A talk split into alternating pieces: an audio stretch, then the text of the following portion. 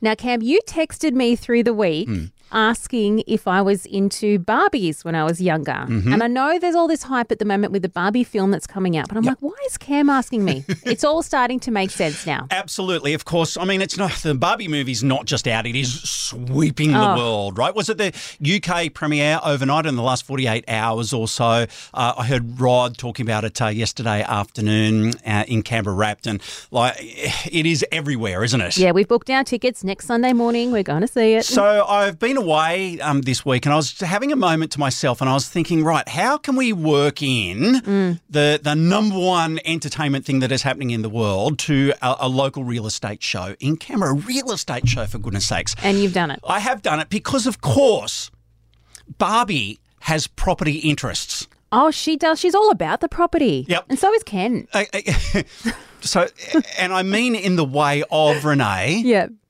The Barbie dream house. Yes. Now, this has been, I I well, I'm sure our next guest will hopefully be able to tell us, been around for so long. Mm. Long, long the time. Barbie Dream House. It's still so popular. And I'd be interested to see um, store sales, how they've been going with this off the back of all the hype. they'd be going through the roof. Oh. um, a- a- okay, so what I did is I went online and I found uh, the Australia Collectable Barbie Facebook page. Of course, there is. and yeah. then all of a sudden, Crystal, who was one of the administrators uh, and is on the phone right now and joins us. Good morning, Crystal. Good morning. How are you guys? Yeah, we're good. Thank you um, so much for joining us and taking what was probably a very strange um, call or email from Cam initially, no doubt. Yes. Um, Crystal, can you explain a little bit about the history of the Barbie Dream House? Yeah, well, I can. I mean, like most people who are into property, of course, our, our favourite girl Barbie is too, um, and has been for many, many years. So back in 1962, um, her first dream house was released, and back then it was a cardboard um, version of her dream house. So therefore, it struggled um, to last through the years. Um, and there are some examples that have lasted, but there's also um, a lovely reproduction that was made only very, very recently um, with the dream house. Okay, and, and so are the, the older versions and the original versions, I'm sure they must be considered as collected, collector's items. Exactly, exactly. They certainly are, and um, because it was such a fragile item, it has. That's why it was was created as a reproduction as well. Um, but definitely a collector's item and very sought after. How much would they be worth? Look, value is always up to the individual. I could not put a price on it because it really is dependent. Like most things that are collectible, it's really dependent on what somebody is willing to pay for it. Sure, sure, Yeah, sure. you sound just like one of the real estate agents we regularly have on our real estate show with that answer. So you've slotted in quite perfectly this morning, actually. It's only worth what someone's willing to pay for it. Yeah. so good. And so, uh, are there examples of the the rarest, oldest versions of the Barbie Dream House in Australia that you know about? Yeah, look, there actually are, but not many. So we do believe, um, I was talking to a few other collectors over the last couple of days, and we do believe that it was available um, at certain toy stores, but not many. And there's only a couple of versions of the original that we know of in Australia.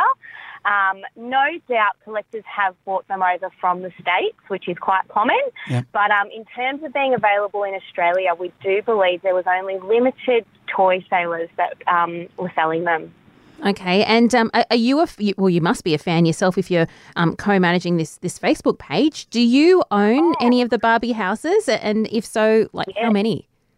Yes, I absolutely do. And funnily enough, I do have young children, so we have a very modern version of it upstairs in my six year old's bedroom.